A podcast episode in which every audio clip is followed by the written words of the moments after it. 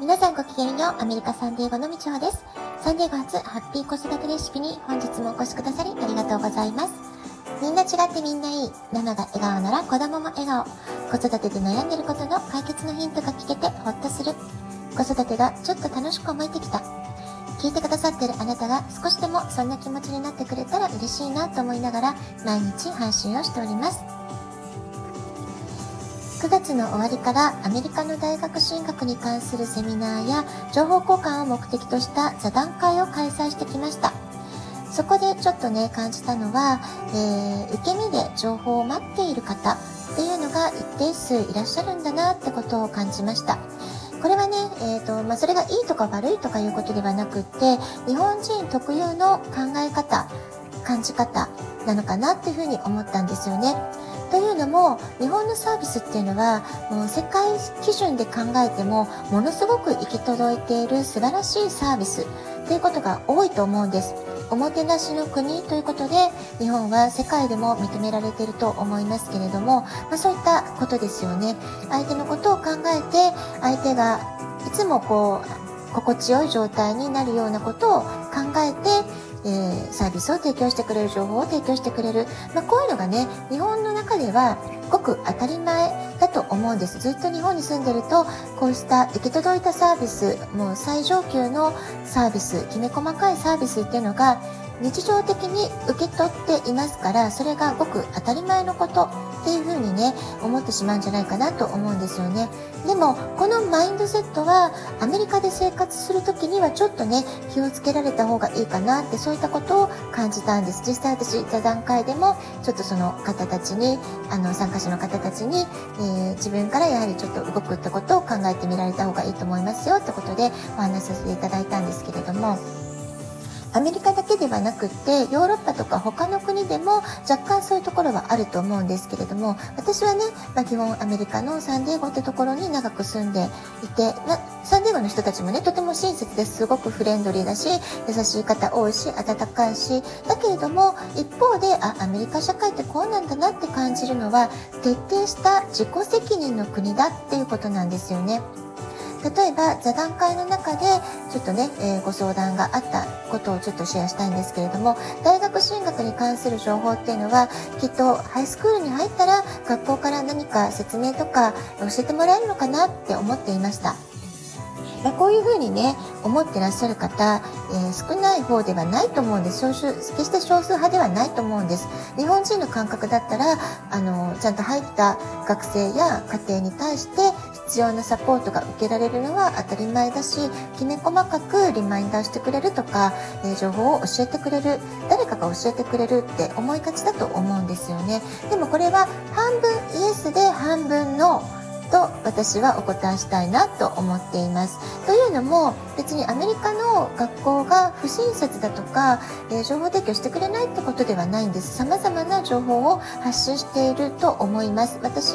自身の、まあ、少なくとも私自身の子育て経験では例えば小学校も中学校も、えー、高校もいろんなね情報を発信されていたと思います。それからメールとかテキストとかホームページ、まあ、そういったものでね、えー、保護者のもとへの発信っていうのを学校側としては努力してやってくれているというふうな印象を持っています。ただ私の経験ではそれが学校によって例えばプライベートかパブリックかによってちょっとそのきめ細かさの度合いが違ったりとかあるいは同じパブリックのハイスクールとかであっても若干その校長先生のリーダーシップの色合いによって発信の方法であったり保護者とか生徒たちの気持ちに寄り添う方向でやってくれるところと割とビジネスライクだなって感じるところ、まあ、いろいろね、えー、やはりあの個性というか校風が出るというか校長先生のリーダーシップの個性の違いによってその発信方法とか内容とか保護者へのアプローチっていうのも随分違いがあるんじゃないかなというふうに思います。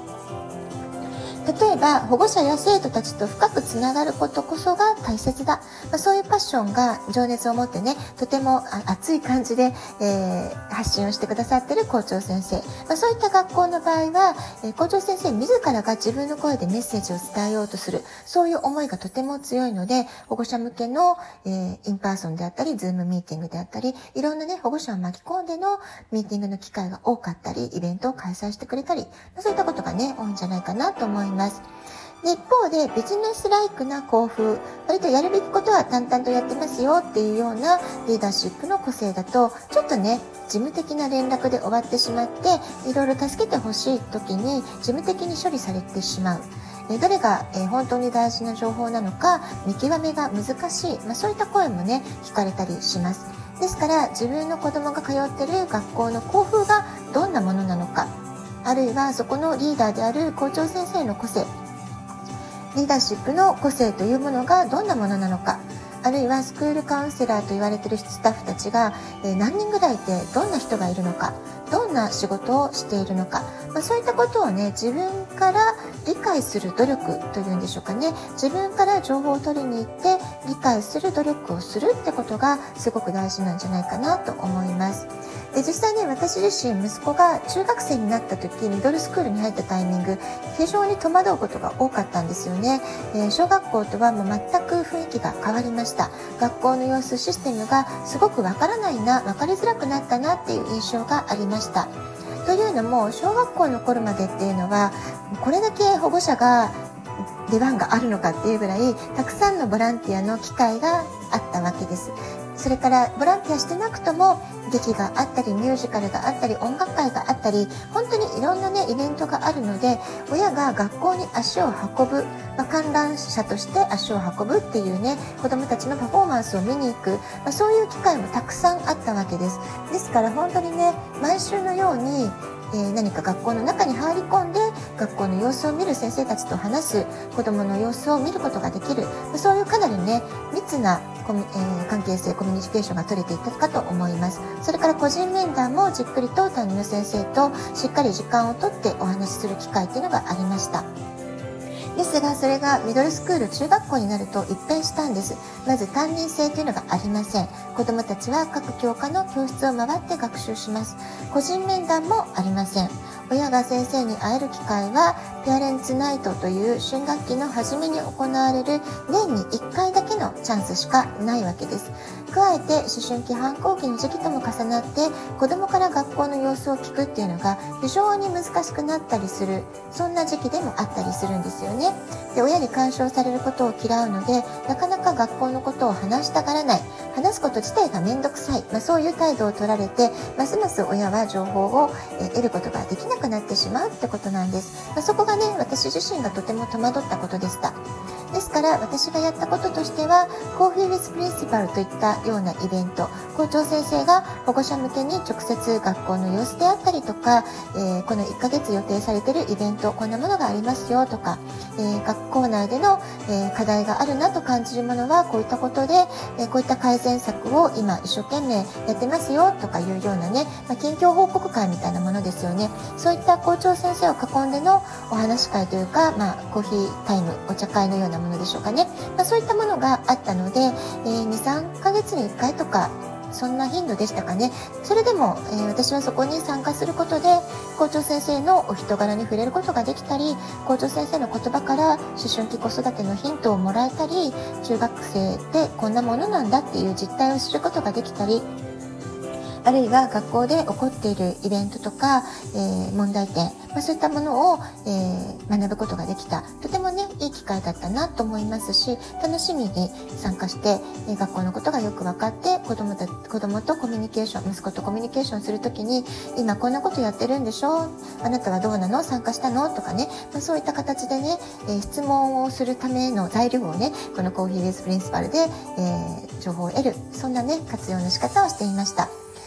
保護者からの質問タイムっていうのもあって、実際にね、校長先生にいろいろ心配なこと、不安なこと、質疑ができる時間があったんですね。で、そういうのを聞いてるだけでも、あ、思春期子育てでいろいろ悩んでるのはみんな同じなんだなってちょっとね、ほっとすることもありました。私が日本人で外国人だから苦しいんじゃなくって、あ、アメリカ人のママたちも似たようなことで悩んでるんだな、まあ、そういったことをね、シェアすることができたってこともありました。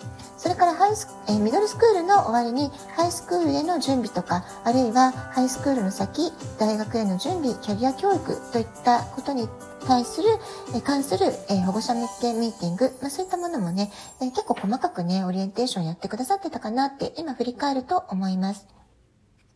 で私自身このミドルスクールで校長先生の話を聞いてたことが自分の子育てにとても役立ちました。えー、思春期の入り口にいるティーンの子供たちのことをプロとしてね、よく分かってる人の言葉ゆえに説得力の話が多くって、